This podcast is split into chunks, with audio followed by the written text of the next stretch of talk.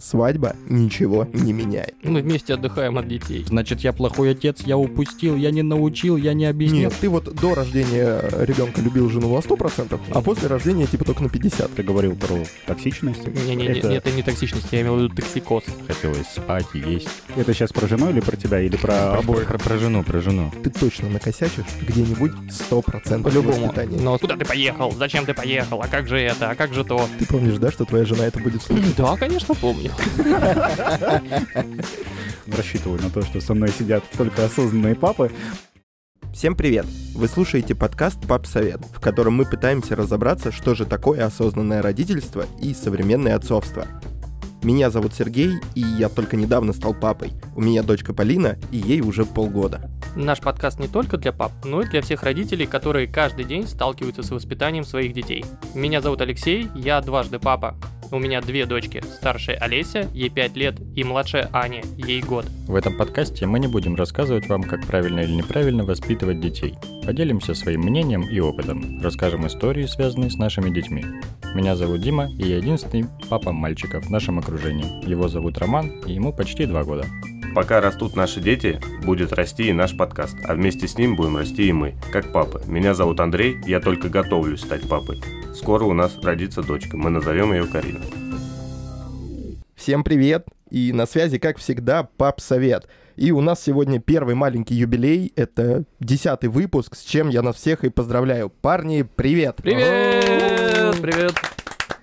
Спасибо всем, кто нас слушает. И, кстати, если что, у нас есть Телеграм, на который можно подписаться. Мы там анонсируем новые выпуски, будем делиться своим мнением, дополнительными материалами и вообще всем нашим настроением. Ссылка на Телеграм будет в описании этого выпуска. Ну что, во всех наших выпусках, а особенно в последнем, мы очень много спорим и делимся своим мнением по методам воспитания, подходам к детям и всему прочему. А вот в последнем выпуске, по-моему, накал страстей вообще достиг предела. Да, дыма мы напускали знатного. Если еще не слушали девятый выпуск про послеродовую депрессию у наших жен и наши кризисы, то обязательно послушайте, ведь в нем мы поняли, что совсем не помним уже те страхи перед рождением ребенка, которые мы пережили. А еще, как вы помните, мы договорились, что найдем и пригласим к себе в подкаст такого человека, который только готовится к тому, чтобы создать семью и стать папой. И как раз вспомнить все вот эти страхи отцовства, чтобы подтвердить их или, наоборот, опровергнуть. Именно для этого я пригласил своего друга и коллегу по работе, который, кстати, совсем недавно сделал предложение своей девушке и вовсю начинает свой путь в семейную жизнь. Саш, привет! Здорово, привет. Привет, Саня. Ну что, рассказывай, как тебя вообще занесло в семейную жизнь и вообще каковы твои планы? Но этим летом я сделал предложение своей девушке на высоте 500 э, метров над уровнем земли. Вот, это было очень яркое событие, э, к которому я серьезно готовился. Но давайте будем откровенными, я в отношениях уже 10 лет, уже пошел 11 год. И, конечно, я задумывался про то, а как вообще создать семью,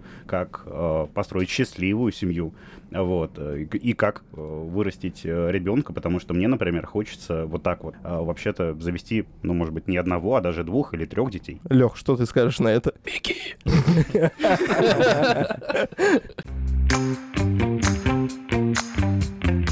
Слушай, а ты сказал, что ты вот на высоте 500 метров э, делал предложение. Ну, это как-то было спланировано или то, что это было? Вы А. прыгали с парашюта? Ну, э, С нет, 500 метров? Ну, слушай, мало ли. С парашютом? Там даже кольцо дернуть не успеешь. Причем какое, какое именно? Главное не перепутать. Кольцо. э, шутки шутками, а у меня реально была идея сделать предложение в самолете, да, когда И спрыгнуть. Чтобы у Не- него не- шансов не было отказаться. лучше вот, чтобы я встал на одно колено, сделал ей предложение, достал кольцо прямо перед прыжком, а потом сказал, ну типа, вот, я делаю тебе предложение, выходи за меня, ой, уронил кольцо, прыгай, вот, и она вылетает из э, самолета вместе с парашютом, да, за кольцом, а уже внизу я достаю настоящее кольцо, типа, я его поймал, и вот выходи за меня, но э, я обсуждал это со своими друзьями и коллегами, да, которые меня это отговорили, потому что не очень правильно совмещать такие яркие эмоции, потому что прыжок с парашютом — это про страх и адреналин, Ну да, а предложение все-таки про романтику. Поэтому делал на воздушном шаре. И это тоже страшно, но спустя 15 минут полета ты адаптируешься к этому, и это очень красиво, плавно, вот ты вот паришь в этом воздухе, а, ощущения невероятные. Но мне нравится, как друзья э, тоже шутят, что у нее действительно не было возможности отказаться. Ну, она не могла сказать нет, она могла сказать нет. Либо ты говоришь да и прыгаешь с парашютом, либо ты говоришь нет и прыгаешь без парашюта. Слушайте, а вы вообще помните, пацаны, как э, вы делали предложение, если делали? Да, я помню. У меня жена очень боится э, вида боли, когда кому-то больно. Поэтому ты привез чувака, привязал, говоришь, если ты сейчас не скажешь, ему будет больно. Я, я долго думал, как, как это сделать. Сначала думал кольцо там, типа, подавиться в еде или там в стакан с чем-нибудь закинуть. А потом понял, что это не рабочая схема. То у меня кровать с подъемным механизмом. Я думаю, а, она на кухне сидела. Я думаю, я ее сейчас подниму, резко вот так захлопну, ну, чтобы звук был из соседней комнаты, и сделаю вид, что мне больно. Вот, ну, то, что я прищемил руку. Я поднимаю, опускаю, а она так плавно. Думаю, ладно. Короче, не знаю, попытки с третьей, с четвертой у меня это получилось. А, я захожу на кухню, она такая, что такое? Я говорю, все, руке очень больно. Она говорит, покажи. Ну, а там колечко, дальше колено, пальчик, слезы, эмоции. Мне кажется, я даже это видел. А, да, вы там присутствовали. Лех, ты делал предложение своей девушке? Н- Нет, у меня не ты, ну, у меня же не такая ситуация чуть-чуть была. Не, ну делал, конечно, ну как бы. Но ситуация-то немножко другая была, там уже было понятно, к чему все идет. Ну, то есть... Ну, типа, пошли в магазин, пойдем, и все. Я куплю тебе кольцо. А романтика где? Ну, там у нас же не очень все романтично было, это надо было слушать или э, переслушать. Я- а, а как ты делал? Я делал два раза. Ну, первый раз, э, честно, я что-то сначала парился, готовился, какую-то там придумывал схему, а оказалось, что у меня э, Саша нашла кольцо, ну, вот так спрятанное, и надо было решать все очень быстро. Я что-то в гараже написал э, надпись на стене, что-то позвал ее в гараж, говорю, вот. А это было порядка 12 лет назад. Ну, я помню, я помню тот самый гараж. Да-да-да-да-да. Вот, потом так получилось, что мы не пошли сразу в ЗАГС, не пошли через 5 лет, и через 6, через 7. И э, первый раз, когда мы ходили в ЗАГС, да, такое было. Мы были в ЗАГСе дважды. Первый раз, когда мы пошли в ЗАГС, подали заявление, что-то у нас там не срослось, и мы просто не приехали на день э, регистрации, мы уехали, мы купили велосипеды Тоже нормальный ход, кстати. и уехали на море. А второй раз мы уже просто осознанно пришли к тому, что мы хотим создать семью, и не было там уже как такового предложения, мы просто сходили, ну, начали готовиться к свадьбе, сходили, купили кольца, все дела, и уже за, там, не знаю, месяц до регистрации, ну, я подумал, что все-таки как-то это неправильно. Я дома, в пижаме, э, под пиццу и всякие кока-кольные напитки. А я, э, ну, встал тоже на колено, просто сделал предложение. Ну, она, кон- конечно, сказала, говорит, а нафига вообще?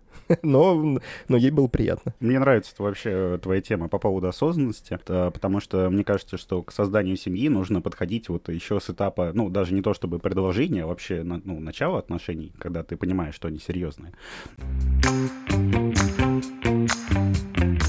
Слушай, а вот пока вы были на воздушном шаре, вот я лично очень боюсь высоты. Тебе было страшно? На самом деле, когда мы э, готовились к этому, ну, вообще разворачивали шар, когда а, пилот а, включил э, в первый раз горелку, очень страшно, потому что это реально рев огнедышащего дракона. Ну, и к этому невозможно быть готовым заранее. Но поти- потихоньку ты к этому привыкаешь, адаптируешься, вот, и просто наслаждаешься огромным видом. Я думаю, что твои страхи на воздушном шаре очень коррелируются со страхами перед отцовством. Ну Да, Сань, мы вот как раз тебя позвали за тем, чтобы понять, есть ли страхи у парней, которые вот только-только готовятся стать папами. Да, я подготовился к записи и вообще провел на своей странице в социальных сетях небольшой опрос моих друзей, которые мне отвечали в личных сообщениях.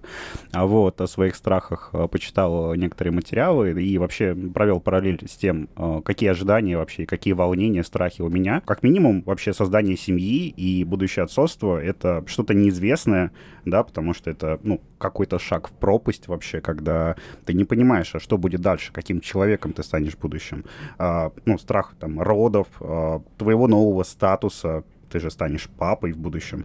Вот. Ну, мужем вообще ты, получается, глава семьи, который а, заботится обо всех, да, защищает.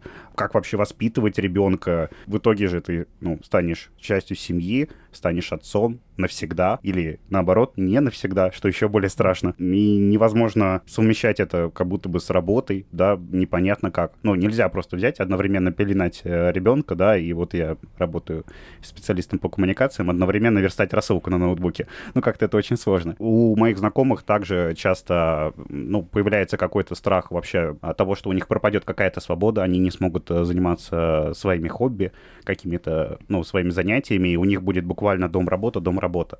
И отсутствие work-life balance. Ну, у вас уже был выпуск на эту тему. Да, вот. кстати, послушайте, если вдруг не слушали. Вот. Ну и самый популярный, конечно, это про а, финансовую подушку, да, сколько вообще денег надо набрать для того, чтобы быть готовым к рождению ребенка. Ну, вообще у вас а, какие-то эти страхи откликаются? Было ли у вас такое?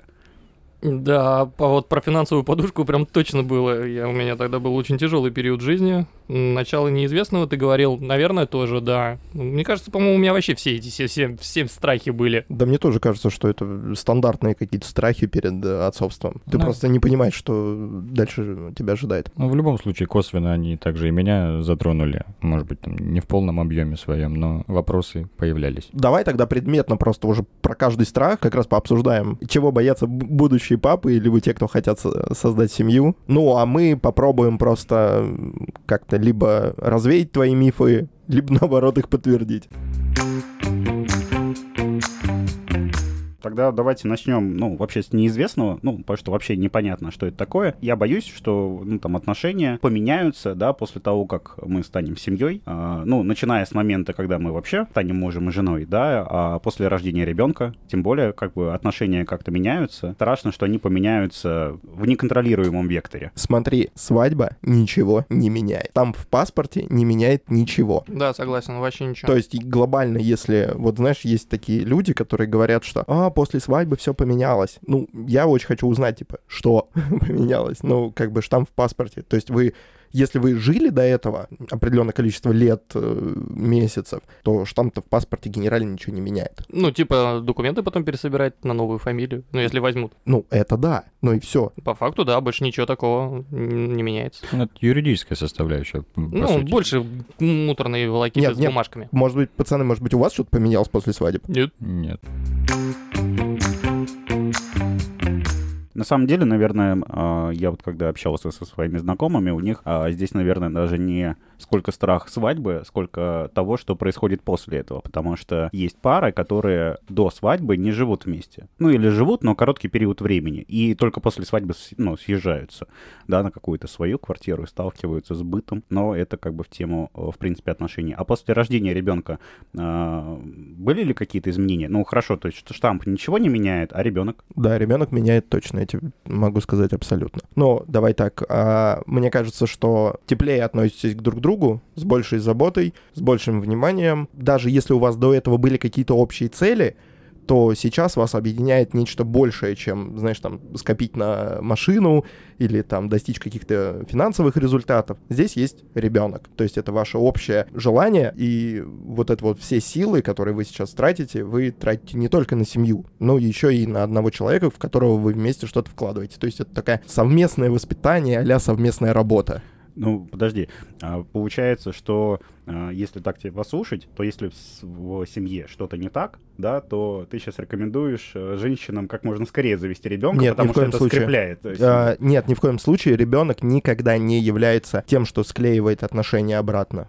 Это... Но если они здоровые, то наоборот их укрепляет. Да, да. Но если они не здоровые, я не рекомендую заводить детей. То есть сначала надо вылечить отношения, а потом заводить детей. А если они не лечатся? Тогда не заводить детей, тогда расходиться. А у вас как парни вообще с э, детьми? Ну, в том плане, что вот ребенок появился, как вообще менялись ваши отношения? Как они укреплялись? Что происходило? Ну, у нас были сложные отношения, а после того, как мы узнали, что ждем первого ребенка, ну, потому что о втором тогда еще и речи было не было, а, наши отношения стали крепче, как-то более начали друг к другу лояльнее относиться, наверное, где-то уступать больше друг другу стали, если где-то в каком-то, в каких-то местах я был более таким суровым, наверное, что-то там это кто такой? А это кто такой? И так далее. Или она там, типа, куда ты поехал? Зачем ты поехал? А как же это? А как же то? Ты помнишь, да, что твоя жена это будет слушать? Да, конечно, помню. вот, то в каких-то моментах, да, мы начали, ну, уступать больше друг другу, а после рождения ребенка, ну, были сложности, но не, не критичные, наверное. Я бы не сказал, что у нас что-то прям очень сильно изменилось. Наоборот, мне кажется, крепче стали. А после рождения второго ребенка еще крепче. Это именно про то, что у вас теперь есть э, какая-то совместная деятельность, ее больше, да, потому что, ну, пом- ну, вот у вас может быть разная работа, а вот у вас есть одна работа, на которой вы вместе работаете, заботитесь о своем ребенке. Помимо этой совместной деятельности, есть ли еще что-то, ну, какие-то еще дополнительные скрепляющие? Мы вместе отдыхаем от детей. Идеально, по-моему. Это баланс, чувак, баланс. Нет, ничего, не- работы у нас разные, мы не видимся с ней каждый день на работе, видимся только дома. Ну, наверное, вот нас объединяет просто, ну да, забота о детях, и если конкретно брать э, отношения между мной и женой, ну, не знаю, мне кажется, они вот стали крепче. Вот как я просто помню, сколько мы с ней встречались тогда до этого всего, и, ск- и как сейчас все это выглядит, то отношения, конечно, крепче, сильнее. Говорю, как-то более лояльнее мы стали друг к другу относиться. Диман, а ты вообще помнишь, э, бы- были ли, например, у вас какие-то изменения?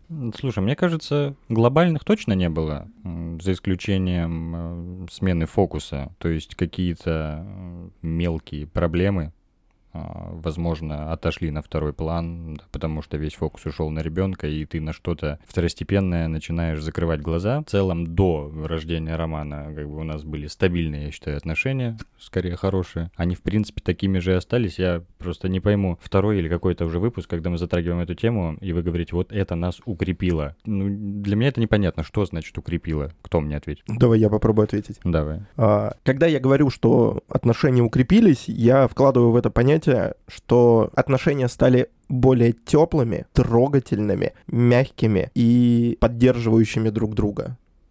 Ну, то есть до этого вы не поддерживали друг друга. Поддерживали. То есть просто этой любви, заботы и семьи стало больше. Ну, то есть, э, получается, при появлении ребенка, допустим, у твоей жены появились какие-то новые действия, которые ты поддерживаешь. Нет, условно. э, не новые действия, просто все настроение в доме э, увеличивается там в x10. Я имею в виду про какие-то позитивные моменты. Нет, ну в любом случае ребенок это счастье, я согласен. Ну, не знаю, я до конца так и не понял, что значит э, стали крепче отношения. Давай я попробую предположить, вот, потому что, ну, я вообще склоняюсь к тому, что ребенок это действительно то, что дает новый виток вообще отношениям.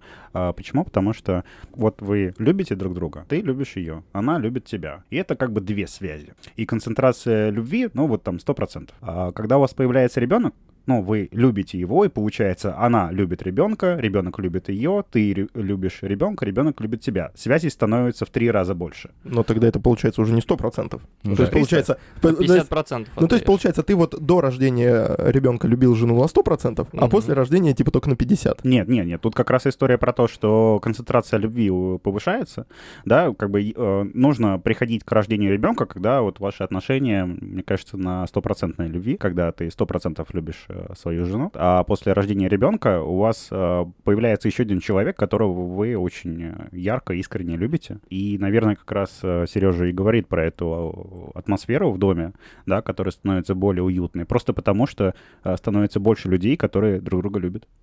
Но, пацаны, запомните, если вы любите свою жену на 97%, Маловато. Да, еще один страх, э, который э, я читал в комментариях, личных сообщениях, да, это э, страх, ну, родов как таковых, да, потому что есть же, э, ну, ребенок не появляется сразу. Есть промежуточный этап, да, в 9 месяцев, и эти 9 месяцев э, ты находишься в постоянном волнении, ты, получается, остаешься, ну, как будто бы наедине, э, но нагрузка на тебя там вдвое-втрое больше, потому что нужно заботиться о своей беременной жене, да, о том, чтобы там у нее были вовремя, я не знаю, ананасы с маринованными огурцами. Вообще, были, было ли у вас вот такое, вот эти э, странные просьбы, когда нужно срочно сорваться с работы, да, и было ли такое, что в период беременности вот сама вот эта вот беременность и забота о своей жене, ну, там, мешала, не знаю, вашей работе? ну давайте тогда я начну. А, Смотри, каких-то супер страхов не было. Были, естественно, переживания во время... Вот, знаете, я не знаю, в чем прикол. Во время беременности моей жены мне все время на глаза э, в социальных сетях попадались какие-то вообще ужасные видеоролики. О, я была беременна, у меня было все хорошо, а потом все плохо. Вот. И от этого я, я и так тревожный человек. А тут вот эти всякие видосы, всякие... Э, плюс я еще много читал, много смотрел, много изучал. И понятно, что страх перед родами, он был, но как такового супер переживания или там мандража рук или ног у меня, конечно, не было. А, наверное, отчасти потому, что я все-таки сходил на роды со своей женой, и а, я теперь вообще прекрасно понимаю, что там происходит. А касательно каких-то просьб, а, типа ананасы с огурцами, нет, не было ну, может быть, опять же, может быть, там моя жена потом послушает и скажет мне, типа, Серег, ты что, забыл, что ли? Но вот из того, что я реально могу вспомнить, это стрипсы, куриные. А, это в первый Курица период. панировки, что ли? Ну да, да, да. Короче, прямо она тащилась по ней вот в первый триместр. Во второй триместр она спала. То есть сон во втором триместре был вообще вот пик совершенства. А в третьем, честно, я не помню, наверное, таких особых каких-то приколов не было. Сладкого хотелось, да. Э, это точно. Но каких-то вот изысков точно не было. И нет, единственное, знаешь, она могла что-то там себе намешать, типа торт-сказка, полить вареньем и съесть. Ну, то есть в одно лицо. Я говорю, подожди, он же и так сладкий, а ты еще вареньем его поливаешь. Она говорит, ну так же вкуснее. Я говорю, ну, я не спорю, в общем-то. И был еще, наверное, один случай. А, это когда мы послушали первый раз сердечко. А, мы приехали послушали сердечко, все там, все хорошо, все классно, все здорово. Едем домой, она в машине такая мне говорит, а ты что, не плакал? Ты должен плакать. Я говорю, подожди, я говорю, почему я должен плакать? Ну, такой трогательный момент, ты же послушал сердечко своей дочери. Я говорю, ну да, ты должен был плакать. Я говорю, ты никому ничего не должен, тем более плакать. Ты знаешь, я радуюсь, когда свое сердечко... Да. Я радуюсь, когда свое сердечко слышу. Вот если я его не услышу, я буду грустить, блин, если честно. У меня ничего такого не было. Вот ни в первую, ни во вторую беременность у моей жены э, какие-то из, и, и, типа лизнуть асфальт или, не знаю, принеси мне дерево, я хочу точить зубы. Такого ничего не было. А, единственное, точно прям вот никогда не забуду, что в первую беременность, что во вторую беременность жуткий токсикоз. Прям вот, прям ужасный токсикоз на протяжении большого длительного времени. И э, было ли мне тяжелее, сложнее? Да на самом деле нет, как бы помочь ей с чем-то принести что-то. Особенно во вторую беременность это уже было типа, да я знаю, что делать. Да, во второй беременности уже и ребенок старший есть, и ты уже все, все, ну, вторая, на самом деле, беременность вообще, на самом деле, ну, на изи прошла. Ну, как, э, я имею в виду, не, не сама беременность, потому что, опять же, был токсикоз, но не было, не было каких-то трудностей именно принеси, подай, сделай то, ты должен делать больше. Понятное дело, делаешь больше, например, ну, тебе надо убраться, она лежит, ей плохо, тебе нужно там пойти что-то сделать то, чего ты, в принципе, не делаешь обычно. Ну, а, например? Ну, не знаю, ну, уборкой она обычно занимается. То есть я обычно на работе провожу, а тут я прихожу с работы, он говорит, надо вот я э, там полы помыть, э, здесь что-то сделать. Слушай, а Един... вообще такой вопрос. А у вас больше такие, ну, как патриархальные отношения, в которых один работает и другой э, занимается только э, ребенком? Ну, то есть, э, получается, что ты приходишь домой с работы, ты, в принципе, ну, больше ничем не занимаешься, только если вот, ну, с детьми. Не-не-не, у нас полное равноправие. Она, она, она тоже работает, просто сейчас она в декрете, естественно. А. Она вышла из декрета, год поработала и ушла в декрет, короче, получается. Нет, она работает, у нее есть... Лех, вопрос. А она сейчас выйдет из декрета? Ну, она вот в следующем году уже выходит. Ну да-да-да, она тоже год поработает и опять декрет? Нет, нет, нет, нет, нет. Я вот Есть какой-то график, можно? Нет, графика нету, все, я отстрелялся. Год через три? Год через три? Сменность, что ли? Не, нет, нет, нет, нет, нет, нет, не Вахта. Нет, никакого патриархата, ничего такого нет. У нас полное равноправие. А, вместе и убираемся, и работаем. Я имею в виду в том плане, что приходишь с работы, а, я прихожу с работы поздно. Ну, как поздно? Ну, часов, ну, 9 я прихожу, да. Я в 5 утра, там, в 6 утра уезжаю, в 9 вечера я приезжаю с утра. И если ей было плохо, она не могла убраться, ну, мне приходилось убираться после работы, там, в принципе.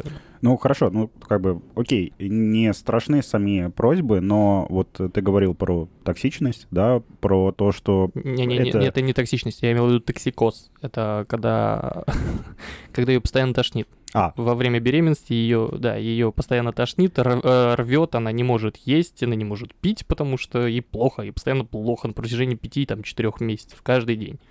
Она ложится спать с тошнотой, просыпается с тошнотой, ее каждый день мутит, воротит. Ну, вот здесь страх был, да. Но опять же, вот у кого вот, вот ребят, э, по-моему, беременность у, у супруга нормально, да, проходила, не, не было ничего не такого. Нет, вообще Ну, ничего то есть, не было вот, такого. вот мо- моей жене, да, вот дважды не очень повезло, вот именно с токсикозом, видишь, а большинство случаев проходит беременность нормально. Дима, а расскажи, а вот на тебя эта нервозность повлияла, да, вообще, насколько было тяжело в период беременности жены? Да в целом, э, беременность жены проходила стабильно хорошо. Там, за исключением пары анализов мы пару раз пересдавали, и вот там немножечко э, переживания были. В целом, стандартный набор, да, то есть это сонливость, постоянно там уставали ноги, хотелось спать есть. Это сейчас про жену или про тебя, или про обоих? Про, про жену, про жену. У меня все достабильно было, в принципе. Работал, помогал ей, чем мог, да, то есть э, там, в последний там, триместр, наверное, э, физуха больше на меня легла какая-то. Ну, то есть какие-то действия по дому физически. Но а, страхи были, потому что в любом случае беременность — это долгий и сложный процесс. В голове всегда держишь, что что-то может случиться. Опять же, там, начитавшись каких-то историй, или если вдруг тебе где-то попались какие-то видео. Но мне кажется, это лишний повод для переживаний. Знаешь, как ты настраиваешься все время на самое плохое,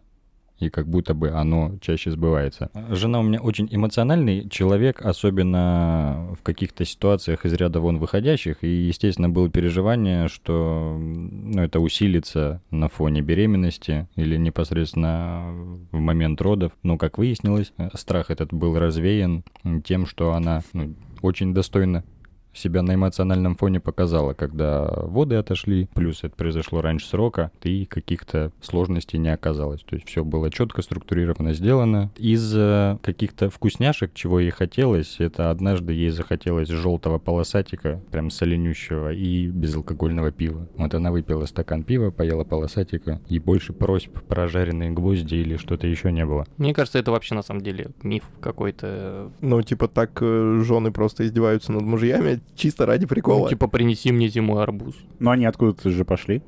Ну, вот мне кажется, это они у себя в голове, может быть. Ну, это же никак не доказано. Ну, вот что такое. Ну, это гормональный фон просто. Ну да, наверное. Не, мне кажется, просто были какие-то, ну, не такие крутые случаи, а потом это начали разгонять. Ну да, И типа полезать в пошло. шпалы, подышать мкадом. Но у вас, в общем, этого не было, и переживать за то, И что- хорошо. И это хорошо, я тоже сам хотел.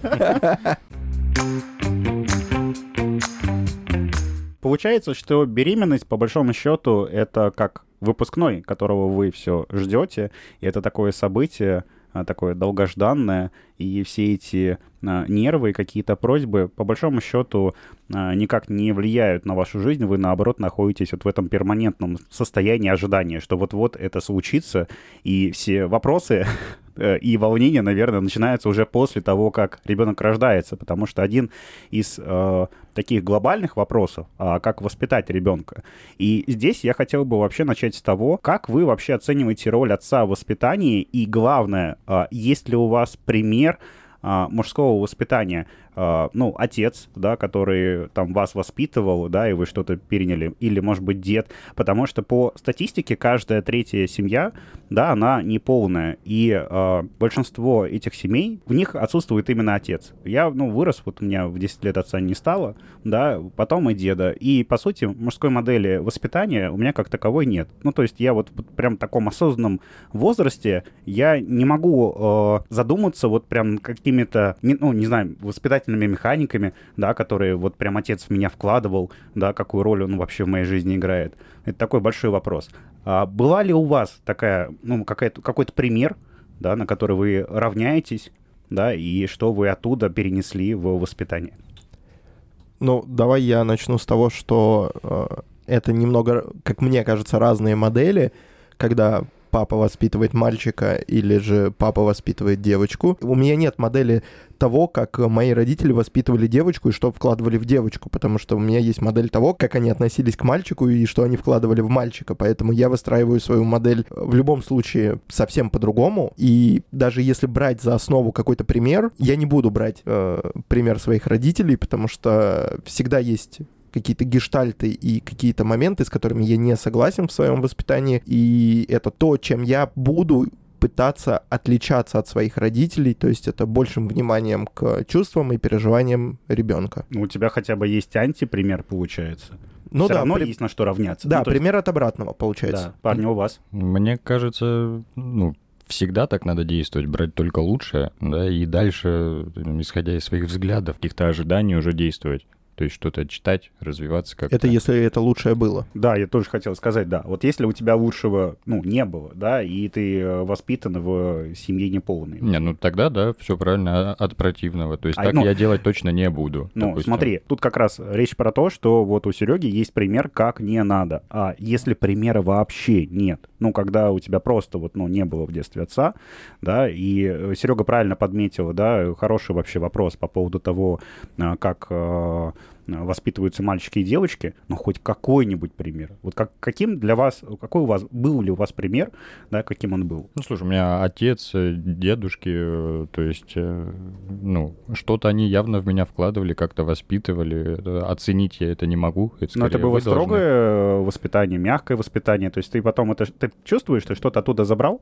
Ну да, это теплые семейные отношения в большей части. Понятно, ну не все было прям очень гладко. Были какие-то и сложности, и ссоры, э, да, там, в тот же пубертат, или какие-то несогласия с ними. То есть я не хотел чего-то делать, а они говорили, что это нужно делать. Но в целом, в целом, это какие-то дали мне пример каких-то ценностей семейных, которые я точно продолжу. Ну и опять же были какие-то моменты, которые я оттуда брать не собираюсь. Ну, я, наверное, тоже соглашусь. У меня полноценная семья, у моих родителей мама, папа у меня есть, э, но, наверное, я воспитываю не так, как вообще меня воспитывали, наверное, потому что у меня и девчонки, а не парень. Конечно, в меня что-то, может, ну, заложили, да. Я, например, своих детей воспитываю вообще несмотря на то, как меня воспитывали. Не знаю, я иду, наверное, от себя как-то. а Ну вот от- смотри, кстати, вот э, поскольку, Лех, мы с тобой знакомы уже большую часть моей, моей твоей жизни, э, вот смотри, это просто вопрос, который у меня родился. Вот твои родители могли оставить тебя на даче одного, там, условно, там, в 14-15 лет. Ты помнишь, что мы делали в 14-15 лет Такое Э, трудно забывается. на твоей даче? А, Ты бы смог в 14-15 лет э, кого-нибудь из своих девчонок оставить одних на даче? Наверное, нет. Вот. Наверное, не смог бы. Но в том плане, потому что а, парня, наверное, бы смог, на самом деле. Девочку все-таки... На мальчика можно забить, да? Он такой сам Нет, вырастет. Не в том плане, просто мне кажется, что... Смотри, тут получается девчонки вроде как и по статистике, и как говорят в аналитике и прочие, кто этим занимается, говорят, что девочки более эмоционально, более э, ну, развиваются быстрее, чем мальчики. Они эмоциональные и более э, умственно. Ну, это, ну, как бы это факт, да, что девчонки быстрее растут, чем пацаны. Ну, в классе седьмом-восьмом это особенно видно. Ну, да, ну, Когда они может уже быть. выросли. То есть а- я имею в виду, что они, даже и мы, ну, типа, э, интеллектуальны, и девчонки всегда идут выше, чем парни. И, э, типа, как говорят, что парни догоняют, девчо- девчонок догоняют именно уже когда после рождения ребенка. Они, типа, становятся на один уровень с э, девушками. И э, если брать 14 лет мальчика и девочку, то в 14 лет девочка, мне кажется, она более и уже, ну, развита, то есть она уже знает, что так я делать точно не буду, а парень такой, «Хе-хе, прикольно, а я так попробую сделать. И а, оставить на даче одну в 14 лет, наверное, смог бы. Девчонка более самостоятельна, но с другой стороны, наверное, здесь не хочется как раз-таки ее оставлять, потому что есть э, воспоминания того, что я там делал, Вот-вот, я как, как бы об этом вот, же. э, да. Но это не связано с моими там родителями, с моим воспитанием, как воспитывали меня. Опять же, я говорю, что я иду э, воспитание от себя. То есть у меня прям вообще...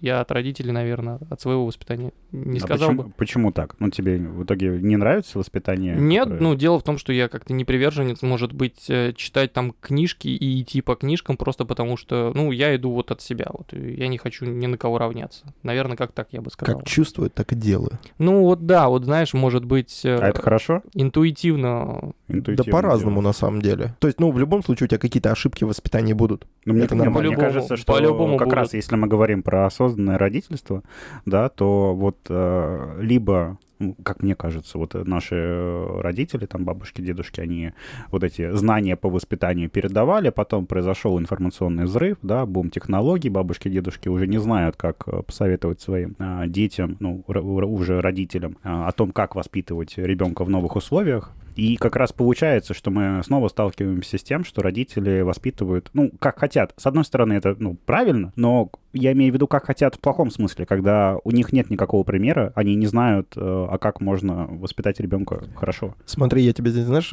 так скажу, что ввиду информационных технологий и доступности информации, большинство молодых родителей при придерживаются, знаешь, какой тактики? Я не буду воспитывать так, как воспитывали меня, потому что я знаю, что можно лучше. И я знаю, что есть э, примеры, есть способы, есть э, много всяких инструментов по воспитанию, которые отличаются от, грубо говоря, советской модели и успешно используются в воспитании детей. Я к тому, что здесь очень опасно уходить в крайности, да, потому что если, например, э, у тебя модель какая-то есть, э, то можно а, ну, какой-то пример был, да, и ты такой решил для себя, что я так точно воспитывать своего ребенка не буду, да, и уходишь вообще в другую крайность. То же самое сейчас, э, ну, вот, кстати, хороший вопрос, да, по поводу телефонов, э, потому что я знаю, что, ну, это только сейчас формируется вообще какое-то понимание, как взаимодействовать э, правильно с технологиями, да, потому что, когда я проводил занятия в школе, я часто видел такой пример. Первый, когда ребенка, наоборот, ограждают от технологий. У меня была десятиклассница, которая училась в э, группе, да, и родители запрещали ей любые социальные сети, да, телефон был максимально ограничен, и, ну, знаете, обычно дети пытаются найти какую-нибудь лазейку, а, а, а это была настолько зашуганной, да, что не дай, не дай бог, вообще, не, ну, не нужны мне никакие социальные сети и так далее. Есть обратный пример, да, когда уже там, условно, ребенок родился, а ему уже, как только он начинает понимать, ну, банальные вещи, дают как планшет, ты плачешь, на тебе планшет. Но это как раз вот история, когда э, ты делаешь как хочешь, ты, ну, делаешь э, без понимания того, а как воспитывать, а как вообще воспитывать. Но подожди, тогда ты должен понимать э, все риски. То есть представь, у тебя маленький ребенок, у него совершенно не сформированная нервная система, и ты ему даешь планшет с цветными картинками. Это действительно большая нагрузка на нервную систему, на мозг, а он еще не сформирован он еще понятия не имеет, что с этим делать. То есть, когда ребенок растет и развивается, он проходит через несколько стадий формирования сознания, формирования мысли, формирования нервной системы и так далее, и так далее. То есть, представь, на том моменте, когда ребенок только осознал, что у фигуры есть объем, родители дают ему планшет с плоской картинкой, которая двигается. Прикинь, что вообще... Происходит. Да, прикинь, что вообще в голове происходит. То есть, когда ты это делаешь, ты должен осознавать, на что ты идешь, и должен понимать, какие последствия. А вот касательно вот этого примера, о котором ты сказал, как правило, такие примеры, насколько я знаю, чреваты эм, психологическими срывами и вот как раз-таки, если ты постоянно ребенка от чего-то ограждаешь, то потом он на это срывается. То есть у меня есть такой пример, когда мою знакомую очень ограждали воспитанием вот э, до какого-то определенного возраста, там туда, туда не ходи, сюда не ходи, делай только то, что мы сказали. Так вот, когда настал пубертат, а, вот тогда родители, назовем это так, офигели. То, что есть не свой крыша. То есть, да. да, я понимаю, я с тобой полностью согласен, и э, я подвожу э, глобально к чему. Вот с телефоном, ну, я понимаю, да, что нужно находить баланс. А есть какой-то вопрос, который я не, я не понимаю, потому что вот у меня не было примера. Как в итоге воспитывать ребенка? Как я могу быть уверенным, да, что я не накосячу воспитание ребенка, да, ну, какой-то какой-то вещь я знаю, да, где-то я что-то почитал. А, мне страшно, что я воспитаю его не так, да, что-то ему не дам, или вот э, в каком-то моменте буду его ограждать и не буду этого понимать. Давай я тебе так сразу скажу, ты точно накосячишь где-нибудь 100% По-любому. воспитания. Но смотри, касательно, например, гаджетов, у меня есть пример, потому что э, две дочери воспитываются немножко по-разному. Не в том плане, что мы как-то эксперимент ставим, но мы от э, старшей дочери, когда воспитывали старшую дочь, пытаемся уже не переносить то, какие-то наши ошибки. Грубо говоря, это, наверное, очень грубо говоря, будет э, сказано и, и неправильно, но ну так, чисто на помарочку, чтобы было более-менее всем понятно, это как бы, грубо говоря, может быть работа над ошибками. Мы старшему ребенку давали телефон и планшет давали, ну не просто потому, что типа не плачь, на вот тебе посиди, поиграй, хотя может быть и такое тоже было, что я заметил, как я тебе уже говорил, и не надо говорить, что тут есть какие-то установки, дети разные. У меня у старшего ребенка Ну, видимо, из-за того, что мы ей давали ей телефон и планшет, и мультики она смотрела. У нее, может быть, нет, ну, независимость какая-то, но ей интересно смотреть мультики. Ну, конечно, это же бегающие цветные картинки. Да, а младшему ребенку, хотя старший сидит там, может посмотреть и мультики в телевизоре позалипать, да, ну, уже 5 лет, она уже и понимает, она уже и включать его умеет, уже и сама включает мультики, какие ей нужно. Младший это интересно, но вот когда старший, например, в садике, у Аньки нету вообще никакого требования к телефону. Ей а ты не думаешь, что просто вы как-то по-другому к этому относитесь теперь? Я говорю, вот смотри, я ему говорю, мы старшие давали телефоны, младшие мы не даем телефон. Вот, может быть, в этом разница просто? Ну, и так я же сразу подчеркну, что это, грубо говоря, работа над ошибками от Ну старших. да. Во-первых, очень интересная вещь в Лехином рассказе была про то, что девочки да, как-то развиваются интеллектуально быстрее пацанов, но при этом я их на даче не оставлю, будучи, да, когда они там сознательные, а оторви и выкинь пацана вообще с легкостью оставлю на даче. Это такое интересное просто наблюдение и странное. А второй момент, мне кажется, я могу глубоко ошибаться, но я в это верю, что как не воспитывая ребенка, да, ну, я беру такое среднестатистическое воспитание, то есть без крайностей, то все равно когда-то наступит та дача, когда он абсолютно забудет все, чего ему учили, и произойдет, ну, что-то, вот как, как, как в вашем примере про дачу, что вы там делали. Вот, ну, Мы не расскажем. Нет, не- не рассказывать не расскажем. надо. Я к тому, что это в любом случае будет. э, Просто вопрос в другом, да, когда ты будешь воспитывать. Потом он придет, тебе это расскажет или нет. Но в этом плане у нас у всех совпадает, э, наверное, вот эта вот линия, да, что нужно общаться со своим ребенком и говорить честно, открыто. Но вот вы выстроили доверительные отношения, а, например, спать вам негде. Ну, там кровати нет. А, Или, я не знаю, живете постоянно в ремонте. Вы, вы планировали ребенка, там запланировали одну сумму, например, да, а денег вам не хватило, да, или вы постоянно сталкиваетесь с тем, что, не знаю, чего-то не хватает. Вот. Вообще, э, какую э, сумму нужно готовить? Ну, типа, какие основные траты, наверное?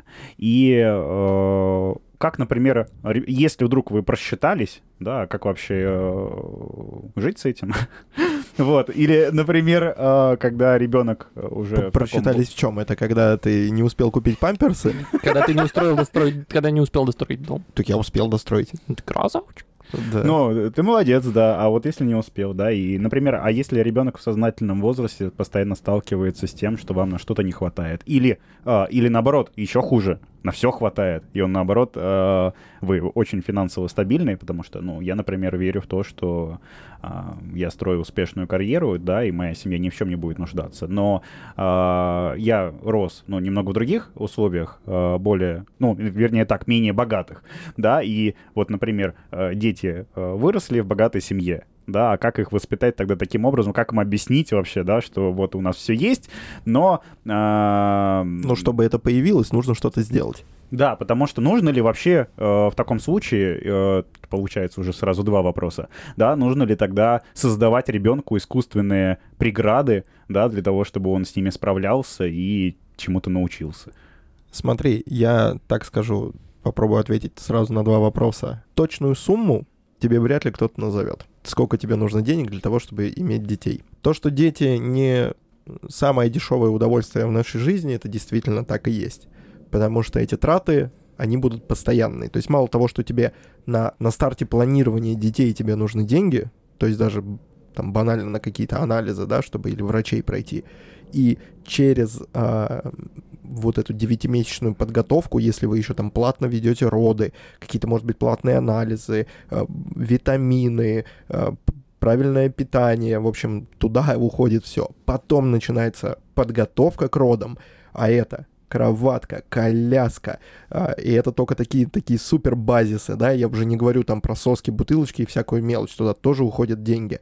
Рождается ребенок. Это траты на подгузники, на пеленки, на всякие присыпки. Если ребенок, не дай бог, заболел, это лекарство. Короче, точную сумму, мне кажется, вряд ли кто-то сможет назвать, сколько надо денег, чтобы у тебя Ну, был ты к тому, что траты, то есть э, нужно подходить к этому осознанно, потому что траты не закончатся. Да, траты Да, не закончатся. 9 месяцев проходит, и ты все равно вот продолжаешь тратиться уже Я только... тебе, скорее всего, даже больше скажу. Спустя лет 5, 10, 15 и даже 18 лет после рождения ребенка твои траты на детей не закончатся. Там еще институт. Там вообще много всего, Мгм. понимаешь? А дети растут, а, А нога у Папа, них я хочу растёт. машину. Да, и ты понимаешь, и просто вот, этот, вот эта потребность, она с каждым годом просто все больше и больше. И ты как бы морально, физически и финансово должен быть к этому готов. И ты просто должен делать какой-то степ э, по в себе, должен делать степ по зарплате, э, степ по карьере, чтобы постоянно улучшаться и постоянно поддерживать это. А Касать- если не успею? Ну, смотри, Это как будет раз стимул. А, вот как раз ребенок родился, да, если мы говорим про вот эти отношения в семье, когда там и папа, и мама работают, да, как успевать тогда находить время на это развитие, потому что у тебя, например, могут быть э, нервы, там, волнение, там, за ребенка, да, там, траты, там, на няню или еще что-то, да, как продолжать тогда э, строить свой карьерный путь, зарабатывать больше для того, чтобы потом позволить, да, дополнительные траты э, дать ребенку Ну, качество ты же, получается, же все равно как-то мыслишь, ты же думаешь, ты же планируешь. Где-то урезать свое хобби и дать больше времени для саморазвития. Ну, вот как вариант. ребенка, но Нет, уже, уже не себя. себя. Нет, почему себя? Ну, например, смотри, например, вечерами играешь в компьютер, ну, грубо говоря, урезать это время или выкинуть на какое-то время и там не два часа время за компьютером провести, а два часа почитать для саморазвития книжку какую-нибудь. А или- у вас вообще есть на это время? Ну, вот поиграть. Конечно, Да. У тебя двое детей. да, Леш, ты серьезно? У тебя есть время? да, да. У меня ощущение, что когда Ну. большая семья, э, находить это как-то очень сложно. Ну, с утра до вечера я, То есть, естественно, занят. погоди, ты же говоришь о том, что вот в 9 часов, ой, в 5 утра ты выходишь, в 9 возвращаешься. Ну, я же не постоянно на работе пропадаю, я и дома сижу, и уделяю время и детям, и своё- своим хобби. Послушай, у него еще остается примерно 8 часов свободного времени сна. Он же оттуда может урезать что-то. Зачем спать? Не, нет, никаких проблем. Со временем тьфу-тьфу-тьфу, то время, когда они маленькие были, оно прошло. Просто Ну. нужно же как бы думать все-таки еще и про свое здоровье. э, вот смотри, заниматься. а второй вопрос э, был не совсем про здоровье, а про то, если у тебя уже дофига денег. Тогда Я все просто. Ну как все просто? Для мне так кажется, что если у тебя реально дофига денег и ты можешь купить себе все что угодно и ребенку все что угодно, я считаю, что нужно искусственно создавать сложности для ребенка, чтобы он развивался. Нет, это безусловно. Я к тому, что про траты, то, что они не закончатся, это переживание сразу уходит. Скорее всего, да. Э, Мне кажется, тут палка на двух концах, потому что если ты, ну, не совсем материально стабилен, для тебя это стимул куда-то э, расти, чтобы больше зарабатывать. И также для тех, у кого много денег, здесь нужно стопориться, наверное, на, ну, не на саморазвитие, понятно, развиваться нужно всегда, а именно как-то контролировать себе уже себя, что типа, блин, она плачет, пойду и куплю там новый телефон или еще что-то. Вот нужно вот э, здесь, наверное, Ну да, в этом есть Здесь опасность. на самом деле больше работы уже идет э, с самим собой. создается в целом ощущение, что а, создание семьи и ну, мысль да, которой вы приходите вместе с женой о рождении ребенка, это достаточно такой сложный э, Ну, это должен работа. быть, да, это, Это это работа, это, Это работа. сложный большой Конечно. осознанный процесс, и а, все а, волнения во многом решаются разговором с, со своей половинкой, да, обсуждением того, как вы вообще на это смотрите, да, и самое главное здесь вот к этому подготовиться. Но вот э, рассчитываю на то, что со мной сидят только осознанные папы, да, которые готовились Конечно. ко всему этому, но вот у вас ребенок есть, а сейчас страхи есть, Полно. Вообще полно. а чего вы боитесь? Вот именно ты имеешь в виду, что сейчас, чего мы боимся сейчас с Ну детьми? да, то есть вот э, вы преодолели это все. Вот у вас уже дети появились. Вот вы для себя поняли, какая модель э, воспитания, ну чего вы придерживаетесь. У вас как-то устаканился э, график дня. Все, вы, вы прям супер папы, которые супер смелые, ничего не боятся и все делают. Ну, я стра- уже, что- я что уже говорил, я вот у меня сейчас такой период, что ребенок старше скоро пойдет в школу, и, э, наверное, я боюсь неправильно донести до нее, привить ее любовь к учебе, может быть. Я бы хотел, чтобы она училась хорошо, и вот, наверное, наверное, вот за учебу я переживаю, что за ее будущую учебу. Ну вот смотри, у меня ребенку полгода. У меня этих страхов еще дофига, если честно. Ну то есть, э, в первую очередь, это ее физическое и умственное развитие сейчас. То есть я боюсь, что может где-то что-то случиться, и все пойдет не туда. Поэтому я специально стараюсь ко всему быть готовым. Не знаю, мне кажется, это самая большая ошибка пытаться быть ко всему готовым, а потом опростоволоситься в самом простом месте. Э, Во-первых, ко всему не подготовишься, да, надо знать, где это посмотреть, решение какой-то проблемы, и просто, ну, заочно быть, ну, как держать в голове, что это может произойти. Но жить в постоянном моменте, что так, я вот там могу упустить, я вот там могу не додать, ну, мне кажется, это странная модель для меня. Смотри, я, например, боюсь, что у меня ребенок э, поздно заговорит. Объясню, почему я этого боюсь. Боюсь я это только потому, что ей будет тяжело. А, То есть она будет взрослеть, она будет расти, ей нужно будет как-то общаться с нами, общаться с этим миром. И, соответственно, я понимаю сейчас, что мне нужно сделать, чтобы так не было. Можешь прям пару примеров быстреньких привести, и что для тебя значит поздно заговорит? Ну, какой это Ну, возраст? смотри, понятно, что базовые какие-то вещи типа «дай», «мама», «папа», э, вот у- Мгм. ус- условно говоря, там 50 первых слов, э, я хотел бы, чтобы она говорила уже в промежуток от года до полутора. До полутора. Ну, ты даже если статистику почитаешь или послушаешь неврологов, да, или каких-то детских психологов, то у них э, в лучшем случае к двум годам 20 слов, и это очень К двум плохо. годам 20 слов. Да. Да. Что-то какая-то странная статистика. Ну, слов, типа, ну, прям слов-слов, не мяу-мяу, гав-гав, а прям там, допустим, кошка. Вот такое, Нет, это ну считается подо- за слово. Подожди, вот не, не слово «дай» считается за слово? Ну да, слово «дай» считается. Слово «мама», слово Ну да, «папа», да, слово. «на». Да. Вот, я тебе про такие слова говорю, что к ну, полутора 50 годам... не будет, Серег. Ты даже если тебе сейчас скажу, назови 50, ты очень долго будешь сидеть и думать 50 этих слов, и при этом хочешь, чтобы ребенок в полтора года а, уже говорил. Он еще не Нет, понимает, возможно, Есть полтора- разница между базовыми словами и уже говорил. Уже говорить он к трем должен.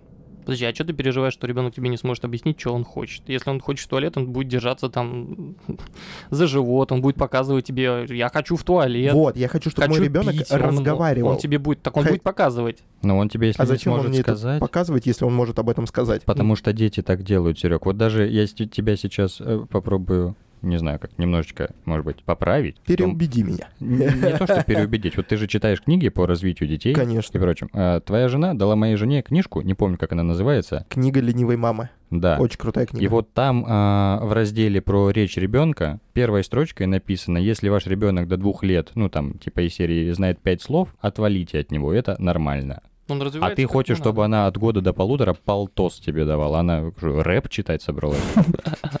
Дай. на, Будет хорошо, на, будет дай. хорошо, если она, ну, начнет пальцем показывать, да? А, а ты так выстраиваешь этот момент, что получится, что она не знает 50 слов, и ты начнешь э, э, самобичеванием заниматься. Значит, я плохой отец, я упустил, я не научил, я не объяснил. Нет, ни в коем и, случае, и начнешь в какую-то депрессию впадать.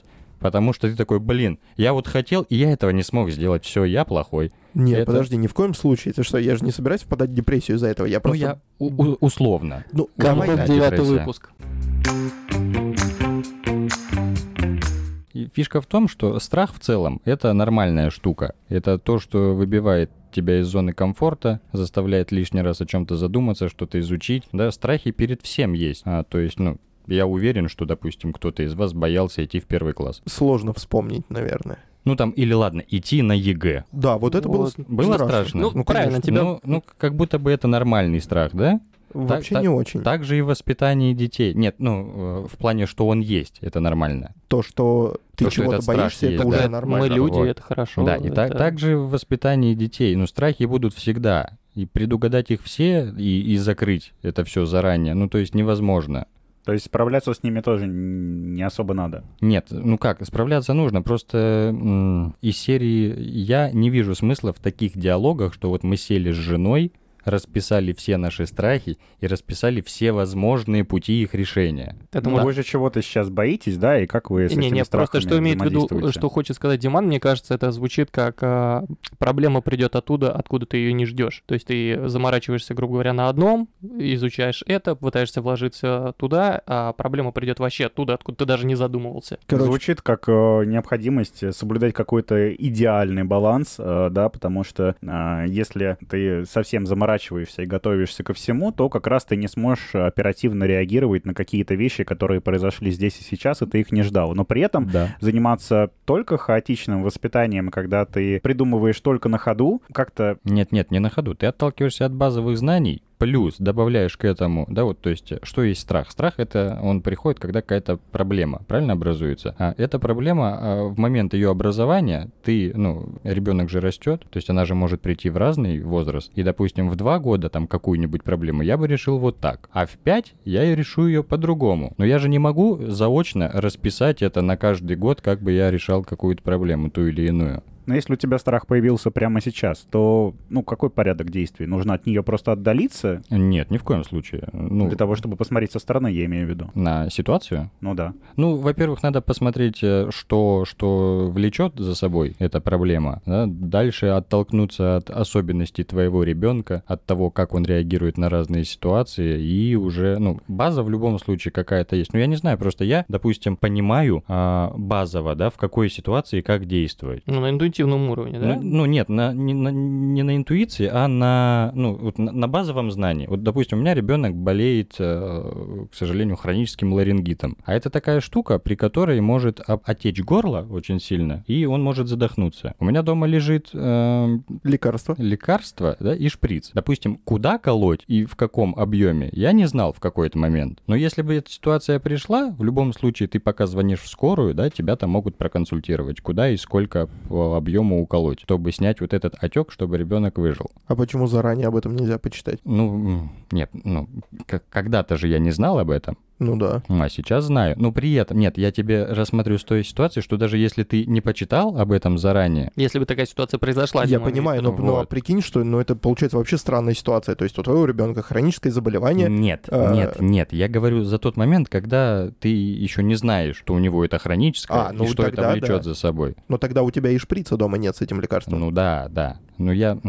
Я тебя просто чуть с, дву- с двух сторон рассмотрел, что когда ты не знаешь, что это, и странно же сидеть, когда у твоего ребенка нет какого-то хронического заболевания, и рассматривать, как ты решишь проблему, если у него вдруг будет, блин, я не знаю, вот какой-то отек чего-то. Да, но ты сейчас уходишь в крайность, э, как мне кажется. Ну, Да. то есть ты считаешь, что я э, реально пытаюсь готовиться ко всему, то есть, типа, из разряда... Ну, и- звучит так. Я не пытаюсь подготовиться к ларингиту и поносу одновременно. То есть я скорее читаю про развитие и про то, что меня ждет. Ну, при этом ты же знаешь, как действовать в случае заболевания твоего ребенка. Какие-то базовые знания у тебя есть? То есть, Ну, там, конечно, допустим, вот. доктор, э, лекарство, наблюдение, правильно? Этого достаточно? Да, в Ну. основном все эти... э, Весь этот базис, о котором ты говоришь, это просто опыт, которым ну, я владею. Да, да. А те Как вещи, к которым я хочу человека. подготовиться, я о них читаю. Я читаю про развитие, смотрю видеоролики и понимаю, что мне нужно сделать и к чему я хочу быть готовым. То есть я, условно говоря, понимаю, что вот просто супер условность. Я понимаю, что у Полины там скоро полезут зубы,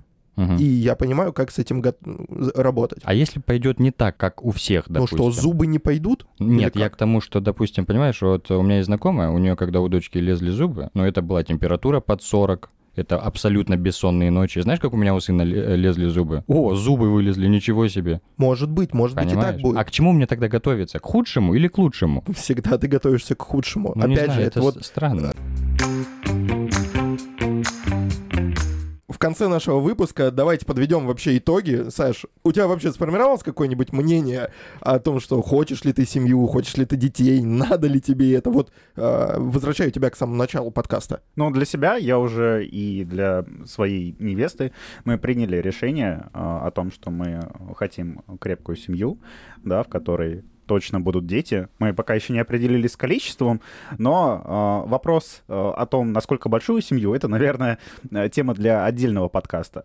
Но послушав вас, я понимаю, что, ну, испытывать страхи это нормально, и я могу спокойно посоветовать э, тем, кто писал мне вот эти тоже вопросы к подкасту в комментариях, да, о том, что страшного в этом ничего нет, а, и не обязательно готовиться абсолютно ко всему. Ну, ты не сможешь найти тот бункер, грубо говоря, да, в котором ты будешь защищен абсолютно от всех вопросов, да, но зная о том, что то, что ты испытываешь, вот эти страхи, вещи, ну, ситуации в жизни, ты не один, да, и с ними уже точно кто-то сталкивался.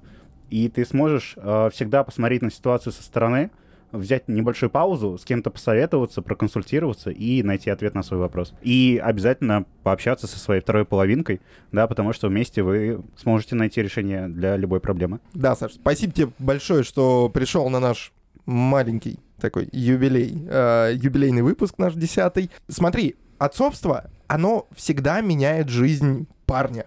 Это, мне кажется, по-любому, будь ты заядлый тусовщик, будь ты какой-нибудь меланхоличный человек, э, и наоборот, ты как-то развеселишься, либо наоборот, ты, может быть, начинаешь больше читать, может быть, узнавать и так далее. Смотри, для того, чтобы ты точно понимал, что ребенок реально меняет жизнь людей, у нас есть небольшой подарок для тебя, просто за то, что ты к нам пришел. Ого. Ура! Спасибо большое. Мы Это- тебе от Мы- нашего пап-совета дарим Я просто хотел пошутить, типа, вот мы усыновили тебе ребенка. Гришка, входи! Мы тут решили сдать одного. Лёха. все равно их два. Вот. Мы тебе решили подарить вот такую книжку. Это книжка Nordic Dads. Это 14 историй о том, как э, активное отцовство меняет жизнь детей и их родителей. Об этой книжке, кстати, мы рассказывали в выпуске Work-Life Balance. Если не слушаете, послушайте. И я тогда думаю, что второй экземпляр этой книги мы разыграем у нас в Телеграм-канале. В общем-то, я думаю, что когда этот выпуск уже выйдет, э, пост про розыгрыш этой книги тоже будет. Так что спасибо тебе большое. Друзья, спасибо большое, что послушали этот подкаст до конца. В общем, будем стараться делать новые крутые выпуски. У нас, наконец-то, мы перешагнули порог в 10 э, выпусков. Слушайте нас дальше, больше подписывайтесь на все наши соцсети и везде, где вы нас слушаете, чтобы не пропустить новых выпусков. Всем пока! Всем Пока-пока. спасибо, всем пока. Пока.